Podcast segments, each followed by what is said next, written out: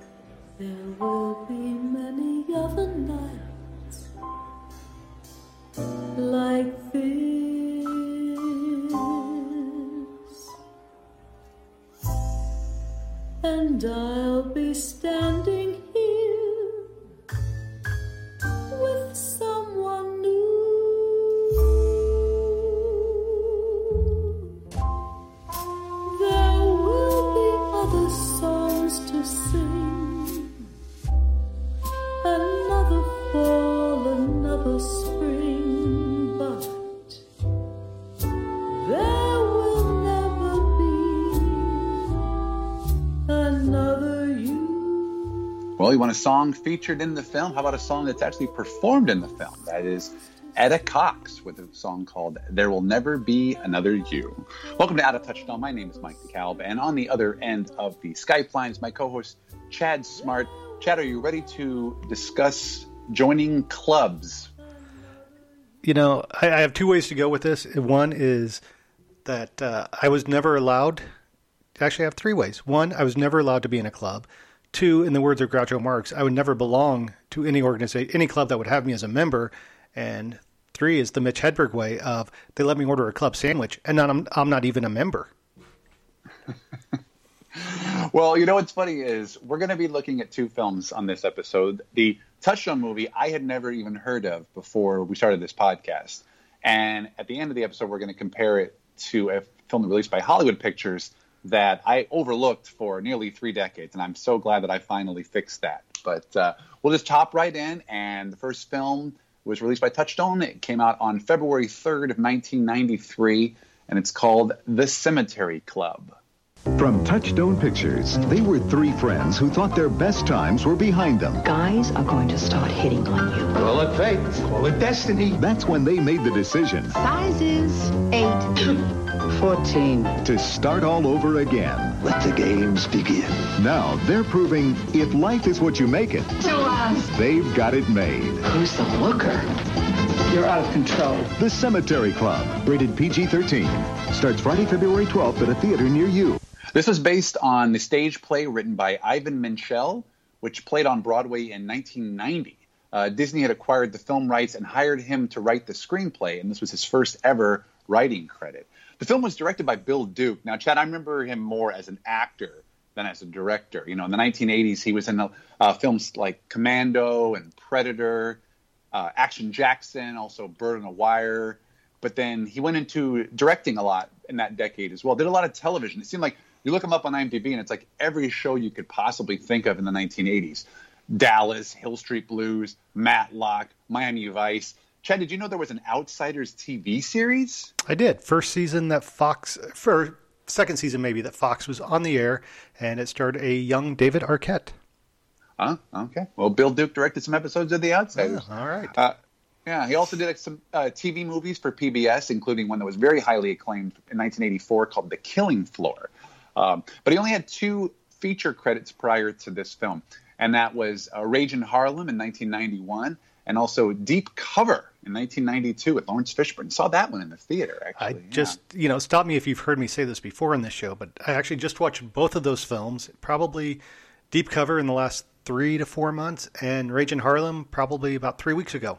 And I did not know Bill Duke was a director, but I have to say, if you've not seen A Rage in Harlem, I highly recommend it. Oh, really? Okay. I don't really know that one very well. Uh, Yeah. Forest Whitaker is, is really good, and so is Robin Givens. So Okay. And Deep Cover was pretty good. What, Yeah. what I remember, I was seeing it in high school. Yeah. And Bill Duke's actually going to come back and do one more Touchstone film before the year is up. So we're going to hear his name again.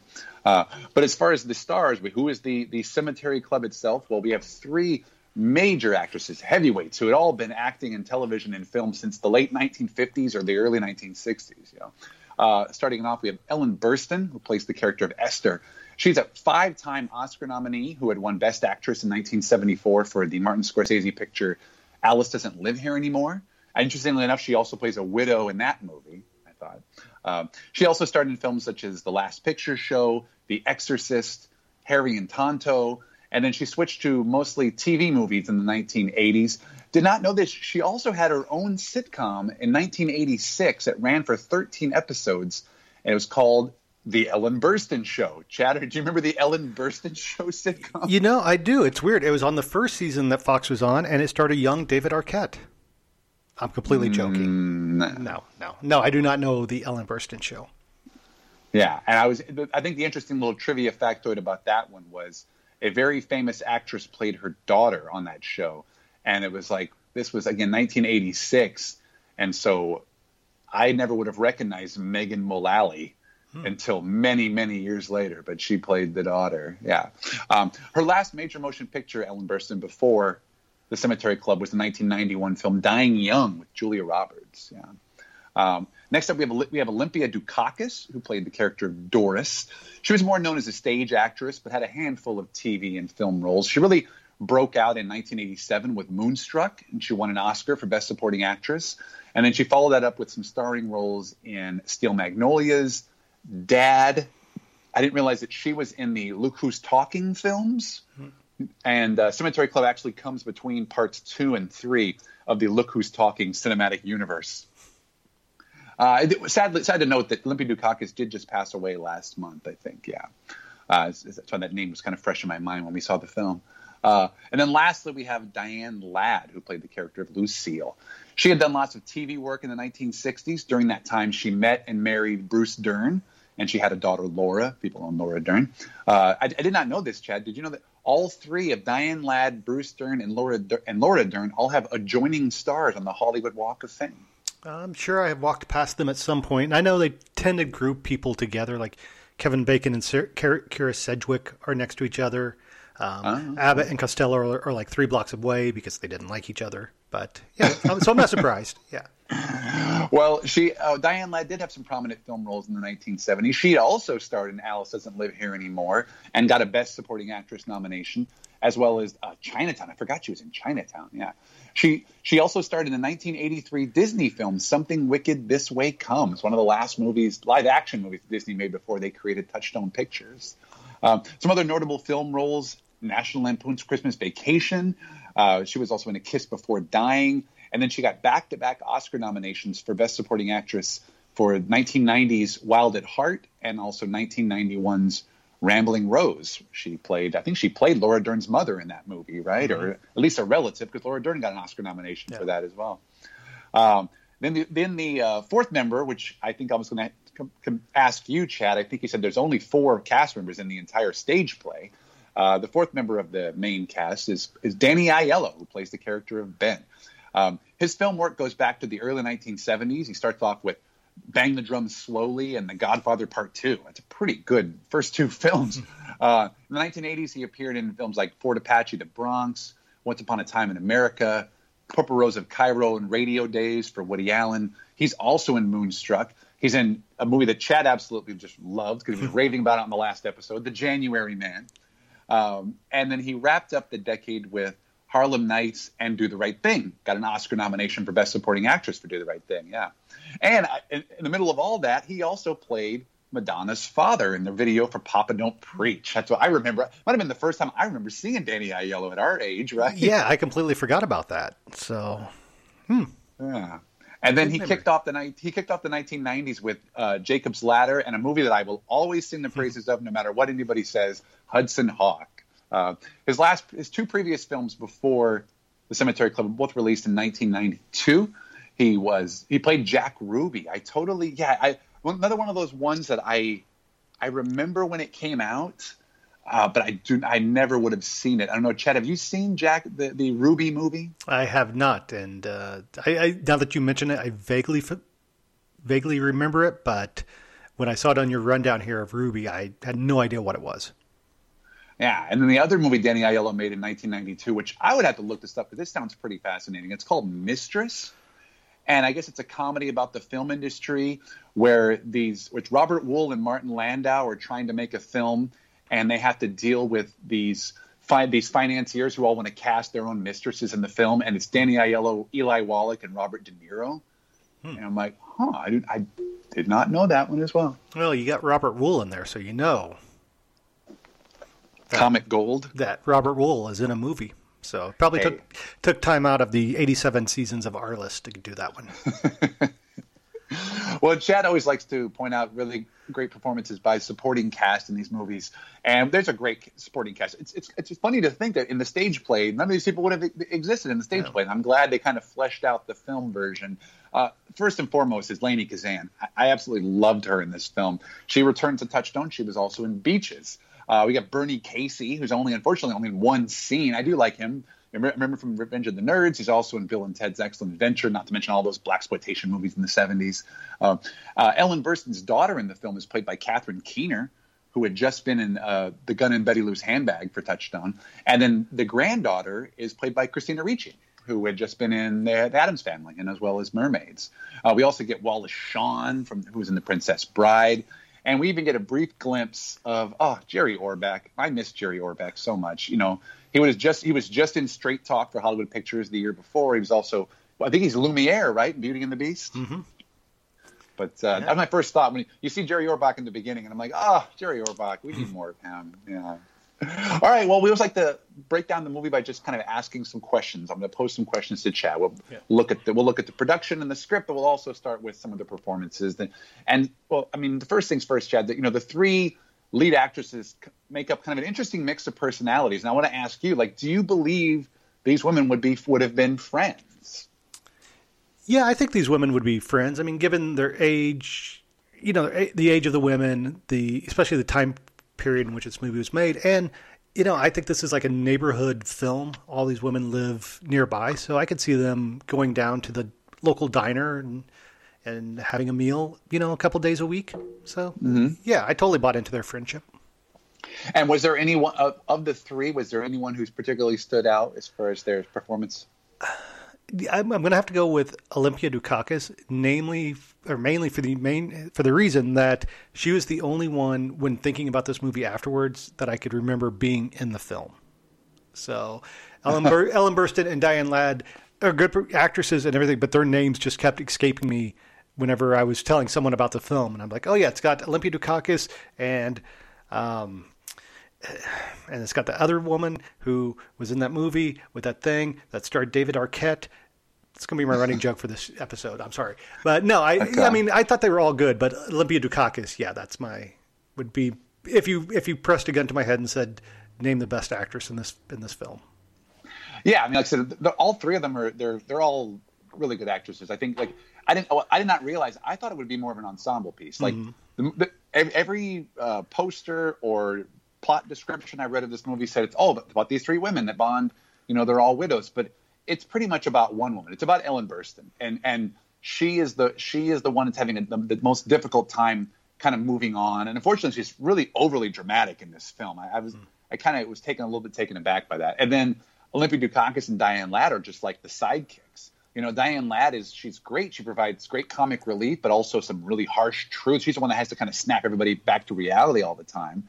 And then I, I, I had this this note in my in my notes that said Olympia Dukakis is an anchor because she holds them together, but also she prevents them from moving forward. Ooh, that's And I think deep. that's, That's yeah, deep. I know because it, it kind of hit me because it's like the whole point of this. Her character is like she wants to keep going to the cemetery and visiting her husband's grave, and the other two are just like, no, we need to move on, and mm-hmm. she's just like, no, I got to honor his memory and all that stuff, and and I was like, yeah, it's, but I wonder how difficult that is. I mean, I know when my when my mother passed away, my dad was going to the cemetery a lot, and it took mm-hmm. Some time for him to move on. But this, I think, with this one, it seems like they go they're going like every year, and years are going by, and they're still going to the cemetery on a regular basis. But yeah, it's interesting that, like I said, it's interesting. I, we were talking about this off the air, but I have the notes here uh, of the three actresses and how old they were when the movie came out because I know they kind of look a little bit older. They're like these these older Jewish women. They're they're widows, and I was thinking if you if you were going to remake it, it's funny to think about if you've gotten Hollywood actresses of today that are this age, they wouldn't seem like these old ladies who were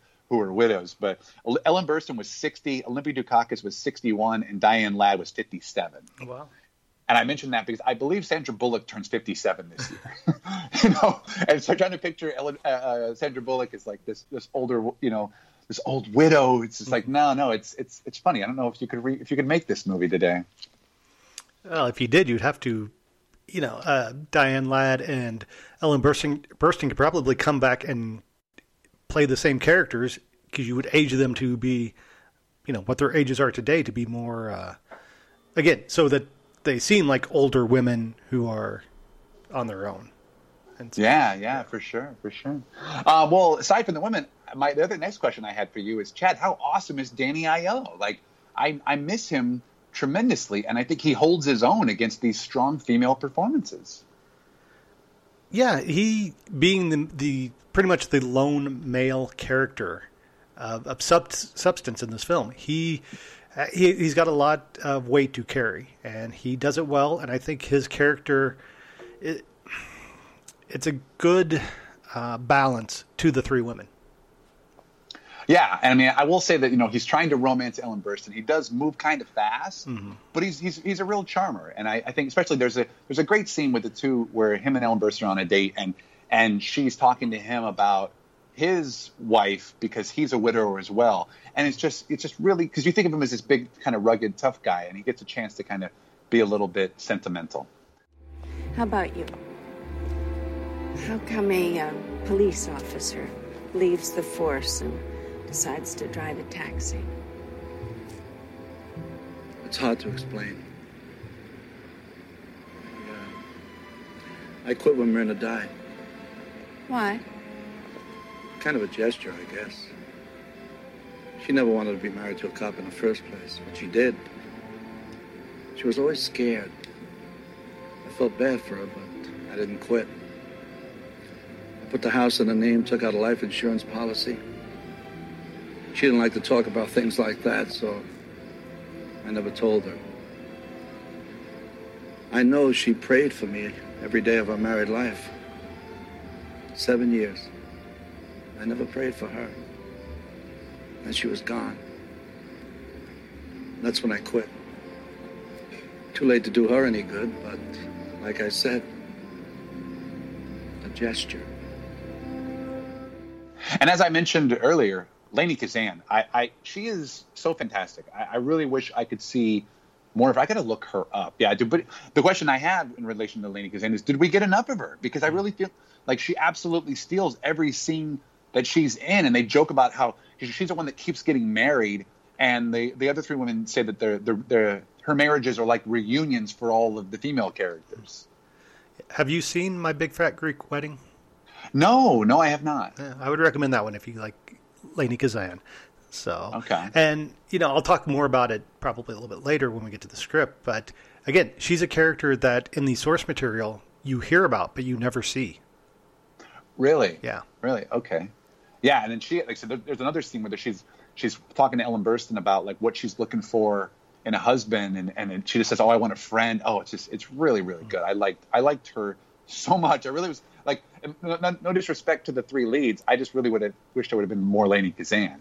And I also wish we would have had more Wallace Shawn. Like he's Wallace Shawn's just like the wedding planner, right? He only has a couple mm-hmm. of scenes, and I think you mentioned it off the air, but it's a, it's weird that why would they get Wallace Shawn for such a small role? I mean, back in 1992, where there were a lot more character actors that could have filled these spots, unless it was just someone who's familiar with the source material or just wanted to work with Disney.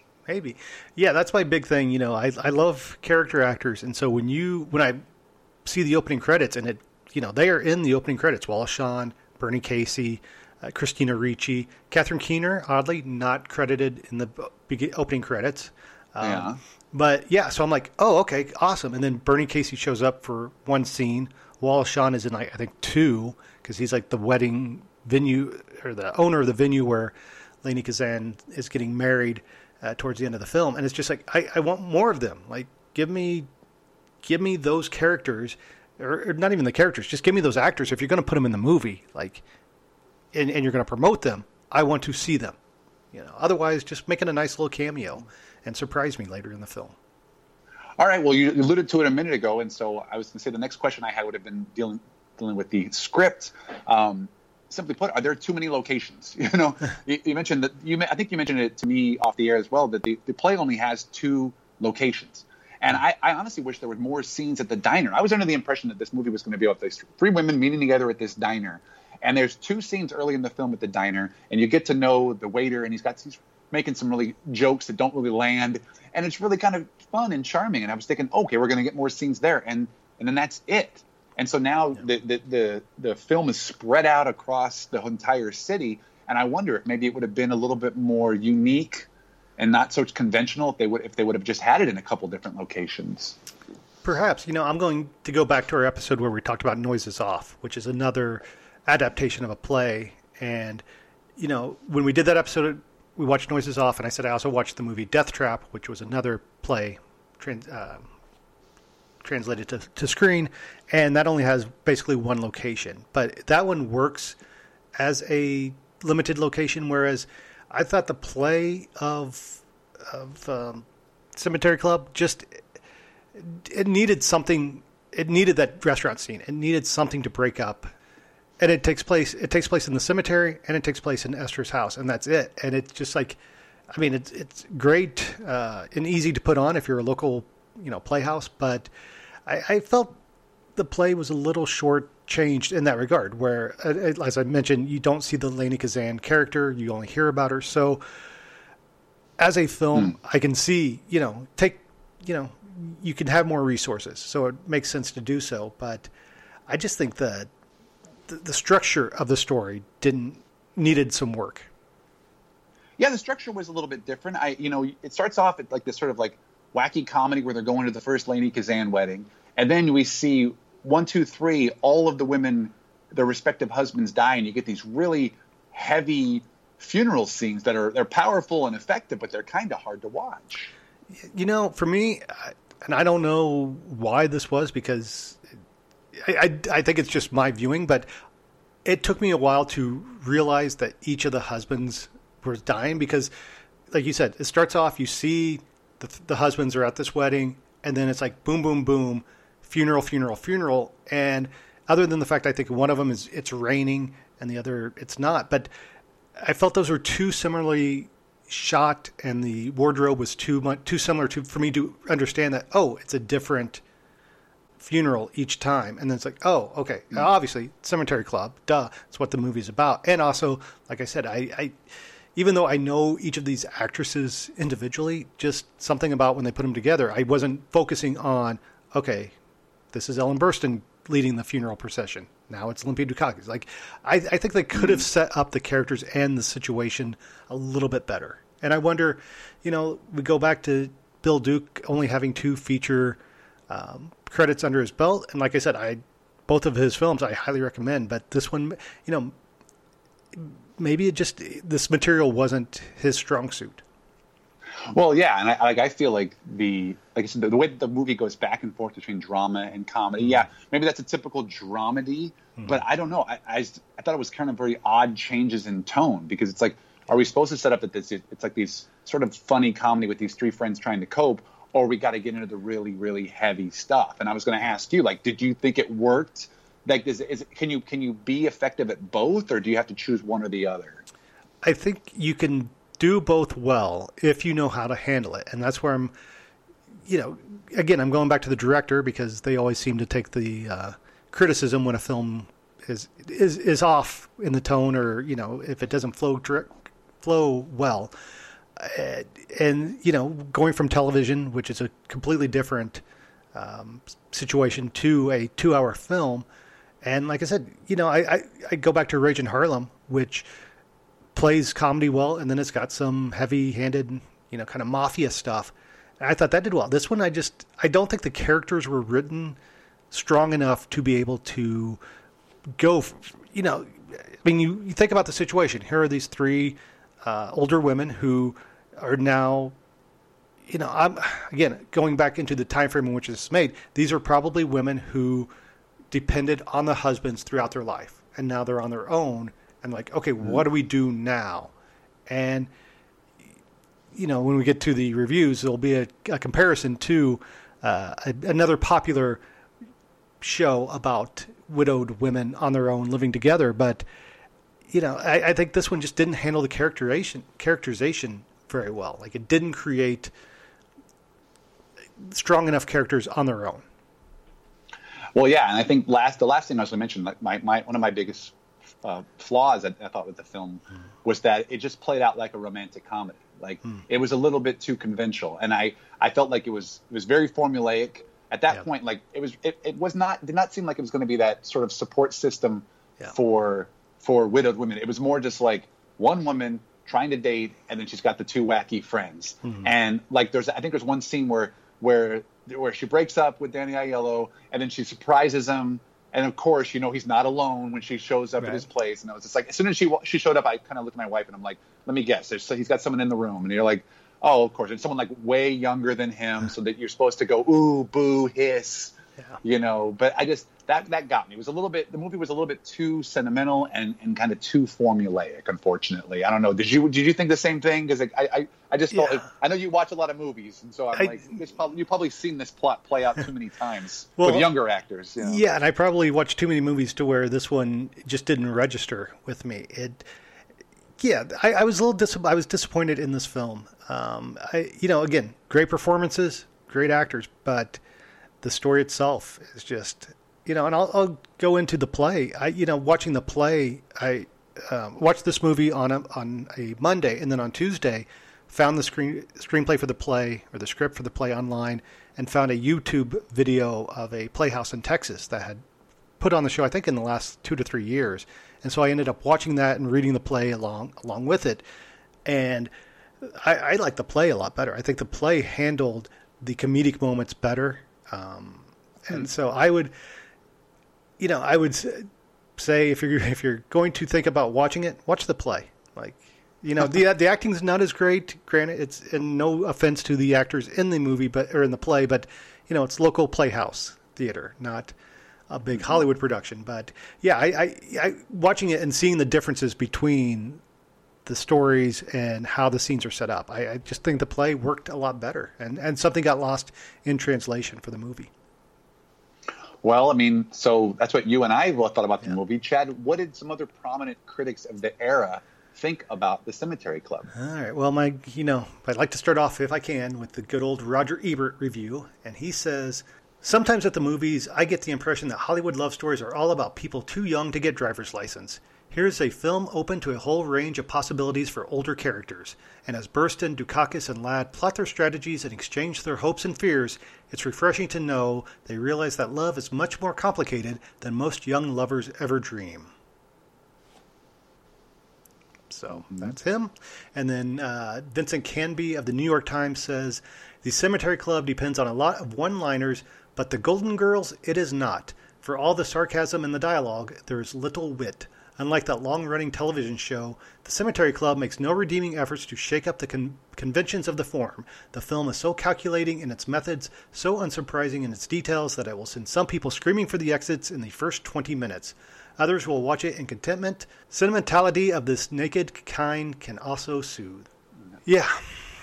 So, as for me, well, I think I kind of said said it all. I'll, I'll just add to what I was saying earlier about the play when I when watching the play a mere less than 24 hours after watching the movie, when I got to the ending and the you know big I guess kind of moment that happens at the end, I went, "Oh yeah, that does happen."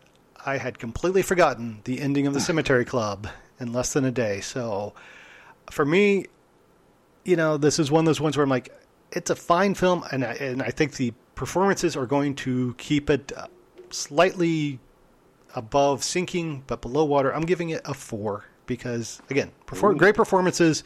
Just a movie that uh, I don't think I one. Like I said, couldn't remember it 24 hours after, and uh, I don't think I'll ever revisit the Cemetery Club. Huh. Okay. Well, I think I liked it a little bit more than you. I gave it a five out of ten. Hmm. Um, again, like you said, the, the performances are really strong. It's a the charming story, but the, the tone is kind of all over the place. And I no, I, I, thought it would be a little funnier. And I know you yeah. you shouldn't fault a film for something that it isn't, mm-hmm. but I, I just was under the impression that it was going to have a little bit more bite to, especially with the those first few scenes in the diner that kind of set up. Oh, this this wacky waiter, and we're going to see him a little bit more, but I guess not. Um, from a trivia standpoint, not really a whole lot on this film. But what was funny was the whole time I'm watching it, there's these scenes early in the film where they're in the cemetery and I was thinking, you know what, that looks kind of reminds me of the cemetery from the Hollywood Pictures film Passed Away from 1992. And I was like, the more I saw it, I'm like, that might be the same cemetery. And then sure enough, you start seeing more scenes because they never tell you what city they're in in the Cemetery Club. And then I looked it up, and it's Pittsburgh. They filmed the whole movie in Pittsburgh, which is where they filmed Passed Away. So I, I tried to, I looked online and tried to figure out if the filming location was the same. I could not get it confirmed, but I'm convinced it's the same one. That's I, that's it. So, um, always like to look at there's like a legacy of the film. Again, it was based on a play, so I'm sure that the play still does get performed. Uh, like you said, it's kind of like Golden Girls, the movie. I, I don't mm-hmm. know if uh, I hadn't really seen any ensemble films like this, you know, before that feature like a cast of these legendary actors. But mm-hmm. you know, there's no obviously there's no they're not going to get a sequel or a remake. But it, I wonder did it did it spawn other films? I, I can't remember. I can't think of anything else kind of like that. It seems like there's there's been a lot of movies with with groups of women who have to help through struggles and stuff, but never one where it's like the uh, you know the older legendary actresses. Yeah, the only thing I can think of would be the First Wives Club, which is kind of an interesting take. Because I would be curious to see how old Goldie Hawn, Diane Keaton, and Bette Midler were in that film. Because I'm oh, yeah. guess they're probably pretty close to the ages of the Cemetery Club actors. Maybe, yeah, you'd be surprised. It's what uh, I was talking about. Was it was it Sex in the City too? Mm. When that came out, those women were all like close to the Golden Girl age, yeah. Yeah, they're close to the Golden Girl age, yeah. Uh, the last thing we look at is there, there was a personal connection, and I did find one because in 2016 I went to a 20th anniversary screening of the film called Two Days in the Valley, which I, I highly recommend that film, uh, directed by John Herzfeld, and uh, Charlize Theron was there in person to do a. There's a whole the cast members. Glenne Headly, the late Glenne Headly from Dick Tracy, was there for to do a Q and A, and John Herzfeld. And Danny Aiello, who stars in the film, he could not attend, but John Herzfeld called him on his phone, and Danny Aiello held or called or picked up, and so Herzfeld held his phone up to the mic so that the audience could hear him. So they kind of were asking questions to Danny Aiello over the phone, and it was it was pretty nice. I, yeah, it was it was pretty neat. But uh, yeah, so again, it's a cemetery club. It's what did you say? See the stage play if you can, maybe watch the film, just know that you're going to be in for some, like I said, overly dramatic, yeah. heavy moments mixed with comedy that might be a little bit not matching quite in tone. There you go. Sounds good. I don't know what would be harder being with someone that I didn't love or falling in love all over again. Esther, at our age, you don't fall. You get hurt too easy. You know, when you're young, it's not so bad because you heal fast. But at our age, the heart is like the bones, just, just a little more fragile. So I'm careful not to fall when I walk, and I'm careful not to fall when I marry. You know what I want at this stage in my life? Mm-mm. Comfort, security. I want a friend.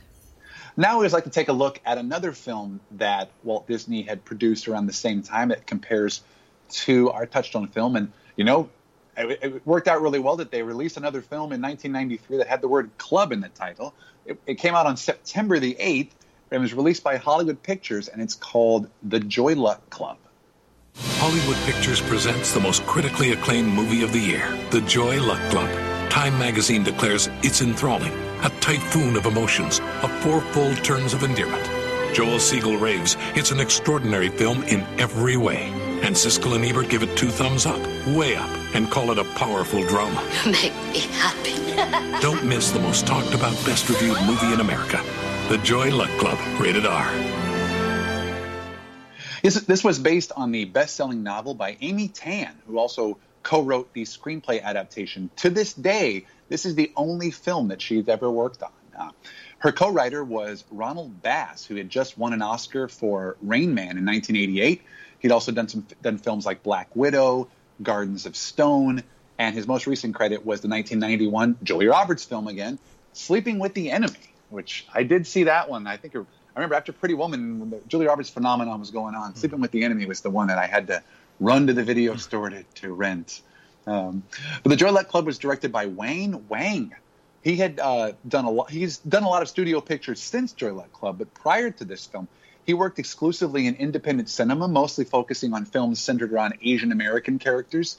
Films like Chan is Missing, dim sum, a little bit of heart, uh, and one called Eat a Bowl of Tea. You know, when you think about it, it seems like a perfect fit for this novel. I'd read that him and Amy Tan were developing the screenplay for years because they didn't think it would be it would be too easy to film, and, would, and they got the right guy for it.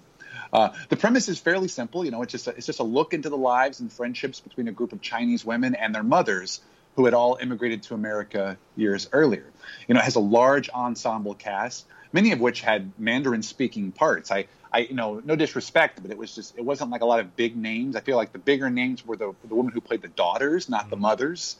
You know, and the and the most notable of the daughter characters is um, Ming Na Wen, which was this, this was her first Disney film. Now she's got this long running relationship with Disney because five years after this film, she would go on to provide the voice of Mulan. Um, we also get Victor Wong from Three Ninjas, Egg Shen from Big Trouble in Little China, and had no idea until the credits rolled that Andrew McCarthy is in the Joy Luck Club. I'm so tempted to, to tweet that. I was going to tweet at him and ask him about it because I did see that his memoir just came out, and I'm curious if he references his role in the Joy Luck Club. Yeah, that was pointed out to me. I think a couple days before I started, before I watched the film. Someone I was talking to was like, "Oh, Andrew McCarthy's in this film." And I'm like, "Are you?" In my head, I didn't say anything. Cause I'm like, "Okay, fine." Obviously, I've not seen the film, so I don't know. But I'm like, "Are you thinking of a different film?" Because this doesn't seem like an Andrew McCarthy film. But lo and behold, Andrew McCarthy. Yeah. yeah. And I liked him in the movie because it seems like a lot of this movie has to deal with the drama, not, not only the drama of these women's lives, but it's like their relationships with, with men. And it seems like all the men that both the mothers and the daughters deal with are like just they're jerks, right? They do really mm-hmm. awful stuff to them. And I'm like, please don't let, don't, don't let Andrew McCarthy be one of those. And it seems like he, you know, he, he ends up breaking up with the woman that he's dating in the film, but it's like, it's more the woman doing it, right? Like Andrew McCarthy's just this sort of put upon guy. He's just he's trying to be supportive, and he gets sort of gets dumped as a result. But uh, you know what? We, we, don't review the Hollywood picture, but I just want to say real quick, Chad, I'm kicking myself for not having seen this sooner because mm-hmm. I was I was really impressed. I remember.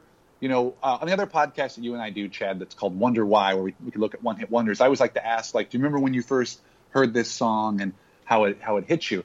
I remember this book being out. I remember hearing about the phenomenon of the Joy Luck Club, and when the movie was released, I mean, I wouldn't have been in high school, or I just finished high school, I should say. Um, but I, I would have no interest in seeing this. But now that I saw, you know, it's two hours and twenty minutes. But I was really, really uh, intrigued and compelled by it. I'm glad I got to see it at home, so I could pause a couple of times, take some intermissions of my own, rather than seeing it in a theater. But yeah, I don't know why I waited this long because I was really enjoyed it. Yeah, I when I watched it, I was glad that we don't review Hollywood films because I would have a hard time figuring out what I would give this film because I, mm. I, I, it's a, I think it's a good film. I think it's great, but I, I just you know maybe I am not the target audience for this film. Maybe it's uh, because I watched these all alone at home and maybe if I'd saw it with a crowd or with other people, it may have been different. But I, I found the two hour and, and twenty minute runtime to be a long two hours mm. and twenty minutes, and I just.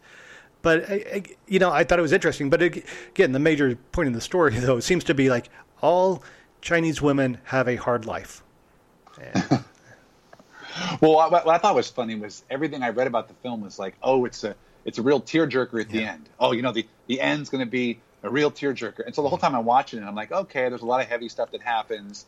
And you just assume that it's going to be this sort of conventional ending where someone's going to pass away or something like that. Mm-hmm. But I'm not going to reveal it because I want people who are listening to go watch this film if they can.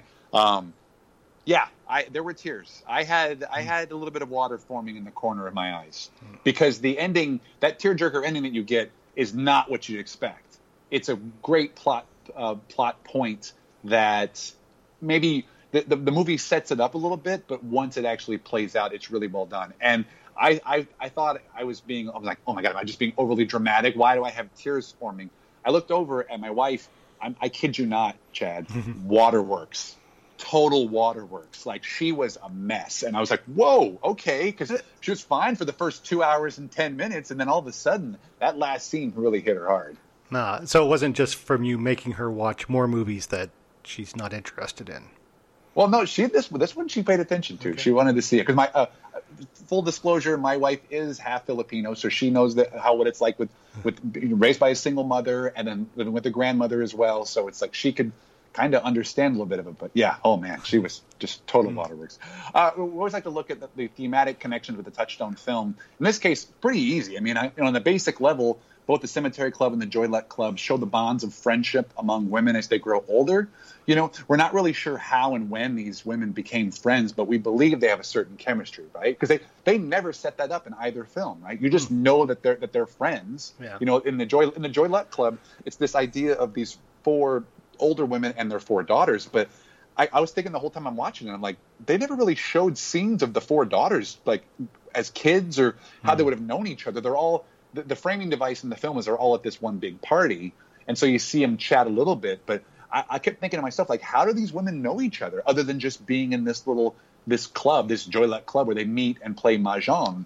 But I, but yet you still feel they have a great chemistry, even though it seems like they're only, you're only just seeing them at this party. You're not seeing you're not seeing them outside of that. But and then um, like as Chad mentioned, I think you know the the characters in the Joy Luck Club endured incredibly difficult times during the flashback scenes in the film to when they were coming of age in China, um, and it seems to give them better preparation for facing tragedy and moving on. And I feel like Cemetery Club, you know, these characters also have kind of I mean, not, not, not the same hardships that, that the Chinese women in Joy Luck Club did. But did you notice that, like, the women in Cemetery Club have a harder time moving on? You know, maybe, maybe their lives were just a little too easy. Tragedy hits them, and it really hits them. Whereas the Joy Luck Club women, you know, their upbringing was nothing, or, or, or the, the, the, problems they're dealing with, with with their daughters is nothing compared to what they had to deal with, with during their own Right. young young young lives. You know. Yeah, right. Like like I said, I think the cemetery club women were used to having the man there to to do everything for them, whereas the Joy Luck Club women are like, you know, they're the Asian women that are taking on all the responsibilities for themselves, and so Yeah. it makes them uh, much tougher. And and you know, I was talking with a few of uh, my coworkers that uh, are are Asian, and they're like, that's you know, that's the Asian lifestyle. Yeah, that's one hundred percent. So Yeah, it's it's it's a, it's a really interesting movie. It's a very eye opening film, and I mm-hmm. I have talked about it. I've been I've met know my wife for five years now, and I always talk about the fact that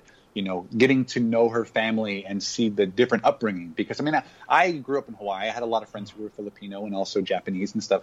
But you know, just going to visit their their house and meeting their parents for you know a little bit. But now that I'm actually sort of married into the family, it's it's neat to see different cultures, and that's why I find myself watch, I find myself enjoying this film. You know, and I like I said, I would if anything like I think we mentioned it on the, one of our episodes for 1992 where we kept saying the the Hollywood picture was like Sarafina, and we kept saying go see Sarafina. We don't I don't even remember what the oh we we compared it to the gun in Betty Lou's handbag. You know, it was like you don't need to watch this. Go see Sarafina, and I'm like. Cemetery Club is fine, but go watch Joyride Club. That's the that's the club you want to join. Like I, I think that one was a lot more interesting. I'm glad I got to see that film. yeah, I would agree with that. That I you know if we had to re- recommend one of these films over the other, it would definitely be Joy Luck Club. But just Yeah. you know, pack a snack, maybe take a nap beforehand, and just realize you're settling in for a long experience. Well, we weren't the only ones that chose the Joy Luck Club over the Cemetery Club. The box office hmm. audience did as well. So let's wrap up the show by looking at the box office performances of the two films. As I mentioned, The Cemetery Club was released on February 3rd of 1993. It was limited to only six screens, but yet it only had a 9,000 per screen average, which is kind of on the low end. You know, if you're only on six screens, you want to be getting up to five figures, it seems like. Um, the other films that opened the same weekend were uh, National Lampoon's Loaded Weapon 1, which finished in first place, Sommersby, which finished in second place, and The Vanishing finished fourth. Uh, as far as Disney, Disney films, you know, both Aladdin and Alive were still in the top 10, and Homeward Bound opened in, on the same weekend, but only on two screens. But that had a much, much better per screen average. Uh, in its second week, Cemetery Club goes wider, it, only 523 screens, um, but it finishes 13th with 1.9 million dollars. This was a President's Day weekend too, a long weekend. Uh, the other films that opened that weekend were Groundhog Day, which dominated the box office for most of February of '93, and you also get Untamed Heart. That's the is that the Christian Slater, uh, Marisa Tomei film? Yeah, Rosie Perez. Yes. Yeah, and then you also have the Temp, which which which uh, which was also in the top ten that week. Uh, as I mentioned, Homeward Bound and Aladdin were still in theaters. Those were third. Third. Homeward Bound was third. Aladdin was fourth. So Disney did have two top five films at the time, but Cemetery Club didn't do much, and then it winds up dropping from 13th to 16th place, and then it just leaves the box office charts after three weeks. It only grosses six million dollars in its entire theatrical run. Now I couldn't find budget info, so maybe the budget was kind of low. Although they got a bunch of good name actors, mm. unless they're all just working for scale because they're just getting smaller parts. Um, but you know, it was released at an interesting time. You know, it feels like that February timeframe. You know, you've got the previous years Oscar movies are starting to go wide, and then you're getting comedies like Groundhog Day and Loaded Weapon One, and those are commanding a lot of the viewers' attention. Plus, you know, I feel like it's hard enough to market a film towards an older crowd, but but when, when would you release this movie, Chad? Like, I mean, late summer or early fall is what I was thinking of. You know, because like, were they trying to make it like a Valentine's Day movie and hoping that maybe people would, would want to go see it, especially an older crowd? I guess. I mean, that would be an interesting, uh, you know, marketing strategy. Hey, couples, go see this film about couples where one of them dies. Yeah, I, exactly. That's what, yeah. I'm wondering if it would have been better off, like I said, maybe missed the in that little pocket in like late August, September, yeah. before the next round of Oscar movies comes out. Because it's like this, it's too funny to be uh, to be taken seriously as like an Oscar contender, right? But I don't know. I don't know. Uh, but again, as we mentioned, the other film did quite well. That's the Joy Luck Club. It was released on September 8th. It was it was also limited only on three screens but it, the per screen average was fifty three thousand. That's that's what that's what you expect to see from a, a limited release. Uh, the only films that opened against it were Undercover Blues, True Romance, and do you remember the the real McCoy? I had to look that one up. That's Val Kilmer, Kim Basinger. Kim Basinger. Yeah, I do yeah. not know that one. Ah, you are probably not missing out, but uh, I do remember seeing that video cover, or yeah, the video cassette cover in the video store a lot. Yeah, I mean, I, I I remember Undercover Blues. Never saw it. I didn't see True Romance until recently, but uh, yeah. So those were those were that was the Joy Luck Club's competition, at least that were wider release. The only other Disney film on the charts that week was the Hollywood picture Money for Nothing, which was its only weekend on the box office chart. So we're going to get to that one in a few episodes. So I'm curious why that did as poorly as it did. Um, the number one film of the the week of the Joy Luck Club opened was The Fugitive, which was its sixth straight week at number one. So I'm like, there's there's sort of your counter programming. Uh, Joy Luck Club slowly expands to seven screens and then 103 screens. It's still dominating the per screen average. Like I said, it, it, it made 53,000 in its first week, then it drops to 38,000 and then 15,000. Still 15,000 per screen. That's pretty solid. Um, his, just just a smattering of the new films that were coming out in the theaters during those first few weeks of the Joy Luck Club's release. You got Striking Distance, uh, The Age of Innocence, Chad, I know you love Airborne, the the rollerblading movie. Uh, rolling blade, blading Seth Green, uh, Jack Black movie. So oh, I was I forget that they're in that. Yeah. yeah. And we also have The Good Son with Macaulay Culkin. We have t- the Touchstone film, uh, The Program, Warlock, The Armageddon. I guess that those were doing quite well. I mean, I guess people wanted to see horror movies, and that September October timeframe yeah. is a good time to do it. And then we also had, I didn't realize they had a limited release that slowly went wide for Dazed and Confused was out at the same time. Yeah. Uh, Joy Luck Club does manage to crack the top 10 in its third week, finishes in ninth place, and then it continues expanding throughout the month of October. It goes 300, then 400, 500, 600 screens finally. And all the time, it's managing to rank between sixth and ninth on the box office charts. Just a steady, steady run. They did it right started small, get a lot of word of mouth because I'm sure the word of mouth would have been pretty strong. Uh, the other films that opened during October that it had to compete with uh, a lot of star, like bigger star uh, pictures like Malice, you know, uh, For Love or Money, A Bronx Tale. We get the Disney film Cool Runnings, Demolition Man. Uh, Chad Chad loves him some Hulk Hogan, so we get Mr. Nanny. yeah, I was, I was, wondering why that was listed with all these other star movies. But... Hey, hey, that had star power, star power. Uh, Beverly Hillbillies also came out around that same time frame. Uh, Judgment Night, Fatal Instinct, and also Rudy. So it's a, I mean, I think Luck Club fits in perfectly into that grouping of films. You know, uh, it drops out of the top ten in November following the release of Look Who's Talking Now and RoboCop three, The Three Musketeers, Addams Family Values uh, Carlito's Way is on the same time. Like you're starting to get a lot more franchise pictures and stuff as the holidays rolled around. But it manages a, a solid three month run on the charts, and it winds up grossing thirty two point nine million dollars during its entire theatrical release. So the budget I found was only 10.5 million, so just enough to, to make a slight, small profit, I think. Like, you know, again, you've got there's a lot of pictures that it was competing against. Again, some bigger stars. I mean, Malice would have been the that was the Nicole Kidman, Alec Baldwin, right? You got Age of Innocence. You got big directors like Martin Scorsese, you know. And I give it credit that it manages to stay on that chart that whole time up until the holiday rush, and when you start getting those sequels like Look Who's Talking Now and Addams Family Values, you know. I mean, like I said, do you remember? Going to the theater around that time and having a choice between Joy Luck Club and something else, because I feel like some of these other movies in the chart, I did, I managed to see some of them, but not all. Um, I'm trying to think. I mean, I'm sure, I'm sure Joy Luck Club would have been playing at some theater that I went to, but uh, I, it was never on my radar to go see. Um, but I will say, uh, in early '94, I believe it was, uh, Lauren Tom, who plays one of the daughters in the film, came and spoke at Southern Illinois University, which is, you know, yours and mine's alma mater. And uh, Hmm. I was like working for the student TV station, which we've talked about a few times, and one of the other members was doing got to interview her before uh, her speech, and so I got to run the camera and, and be the cameraman for that interview and talk to her for a little bit. Very nice person. And then when she went Oh. on on to be on Friends for a few episodes, I'm like, that's my good friend Lauren Tom. and the restraining order is like, rephrase that. So Yeah. Yeah. Don't say it like that. uh, well, I always like to look if, if, if either of the films that we discussed had were up for any awards. So, unfortunately, the Cemetery Club was not, but as to be expected, the Joy Luck Club did get some award nominations. It did get a Best Adapted Screenplay nomination at both the BAFTA Awards and also the Writers Guild Awards. Uh, another show that I, I, I guess it still exists, maybe in some form, we bring up a lot on this podcast, is the Young Artist Awards. And three of the actresses, Vu Mai, Irene Ng, and Melanie Chang, all get nominated. And Melanie Chang actually wins Best Actress under the age of 10. Hmm. Because, I mean, I mean, now that I think about it, Chad, when you watch Joy Luck Club, the young actresses who play the moms in the flashback to the scenes in China, they're hmm. all really good. Hmm. So I, I could see where they would they would kind of not want to say sweep, but at least dominate the Young Artist Awards. Uh, and then the last thing, I, I mean, I guess it st- still exists, and it's a, it's a, a letter of pride, is that the Joy Luck Club was named one of the top ten films with a National Board of Review.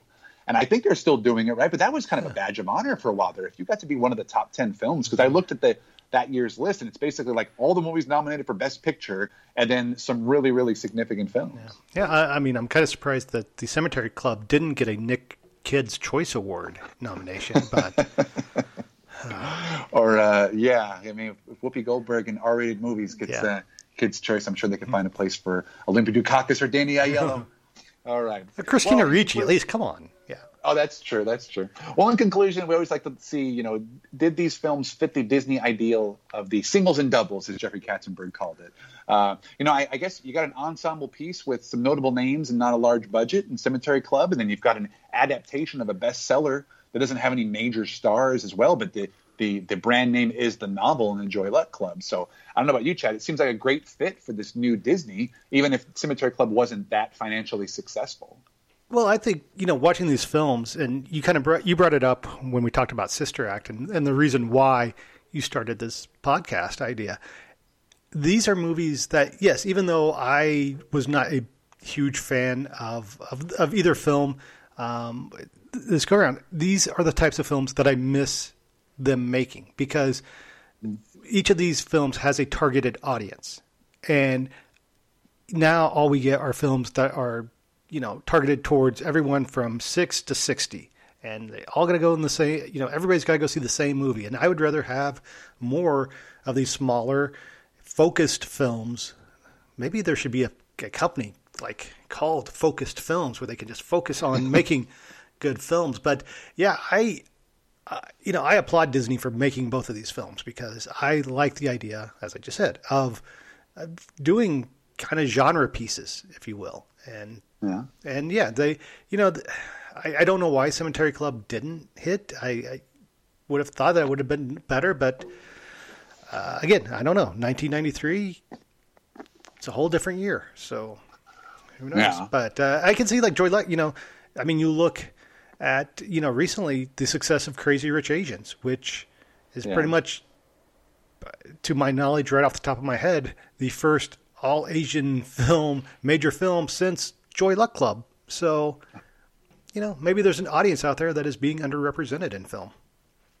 Well, yeah, and like I said, I, I one of the reasons I started this podcast is because I like that these this era of movies, and it's great to see Danny Aiello and Wallace Shawn and Lainie Kazan and Victor Wong and Andrew McCarthy, right? Seeing all these character actors or actors who were bigger, not huge stars. Because like nowadays, the movies you watch, even the smallest roles are filled by A-list actors because Mm-hmm. fewer and fewer major motion pictures are being made. And so, you know, we've gone through this pandemic where we've been sitting at home and streaming a lot more movies. And this is where I'm glad that these exist. You know, we always like to point out, you know, if anybody's listening to the show and wants to wants to watch them, I can tell you that both the Cemetery Club and the Joy Luck Club are streaming on Hoopla, which is the streaming service through the public library system.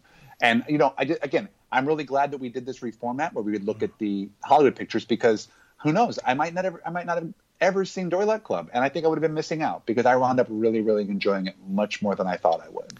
Yeah, like I said, I don't want to sound like a being too negative. I just I I like I think the film is very well done and the acting is great. It's just it, again, sitting at home watching it by myself, not the not the ideal circumstance to watch this film. And hmm.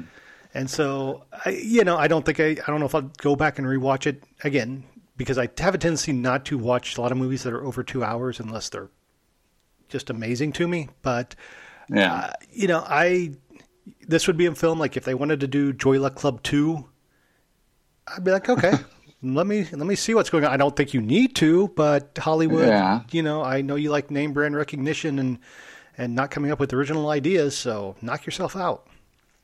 Well, what's funny is I actually mentioned that to my wife is that I I think the Joy Luck Club will be even better on second viewing hmm. because one of the issues I had with that movie is that I feel like the moms were so hard on their daughters. Hmm.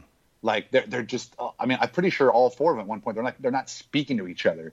And but then when you realize what those moms went through, like I wonder if I would see their characters in a different light, hmm. knowing how the movie ends and stuff like that. So that's why I'm like this. I, I I give him credit because this movie actually would, would reward a second viewing. So, hmm. but hey, that's the Hollywood picture.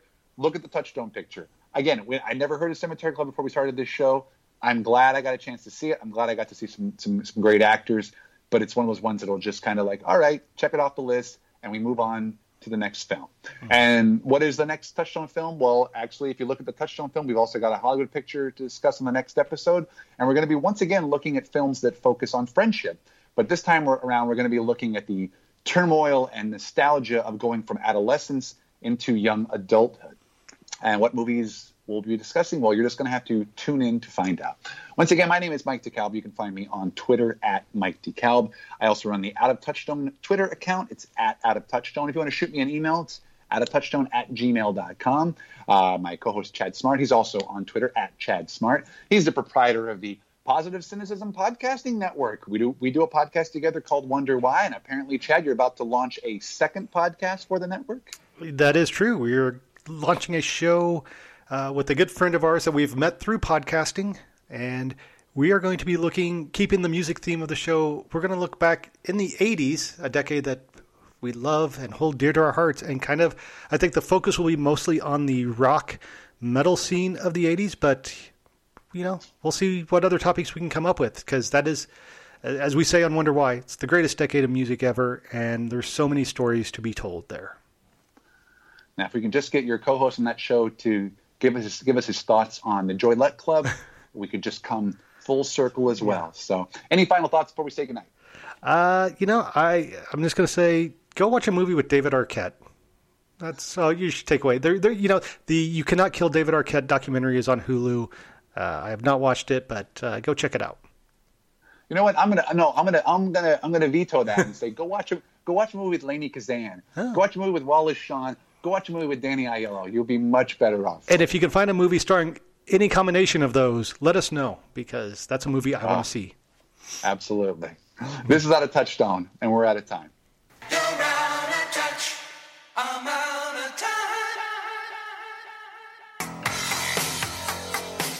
Out of Touchstone is a Honey Nerds production. For more information, visit outoftouchstone.com. Like and subscribe on iTunes, Podbean, or wherever you find your podcasts. Thanks for listening. So, you're cool, I'm cool, we're cool. Thank you. Good night.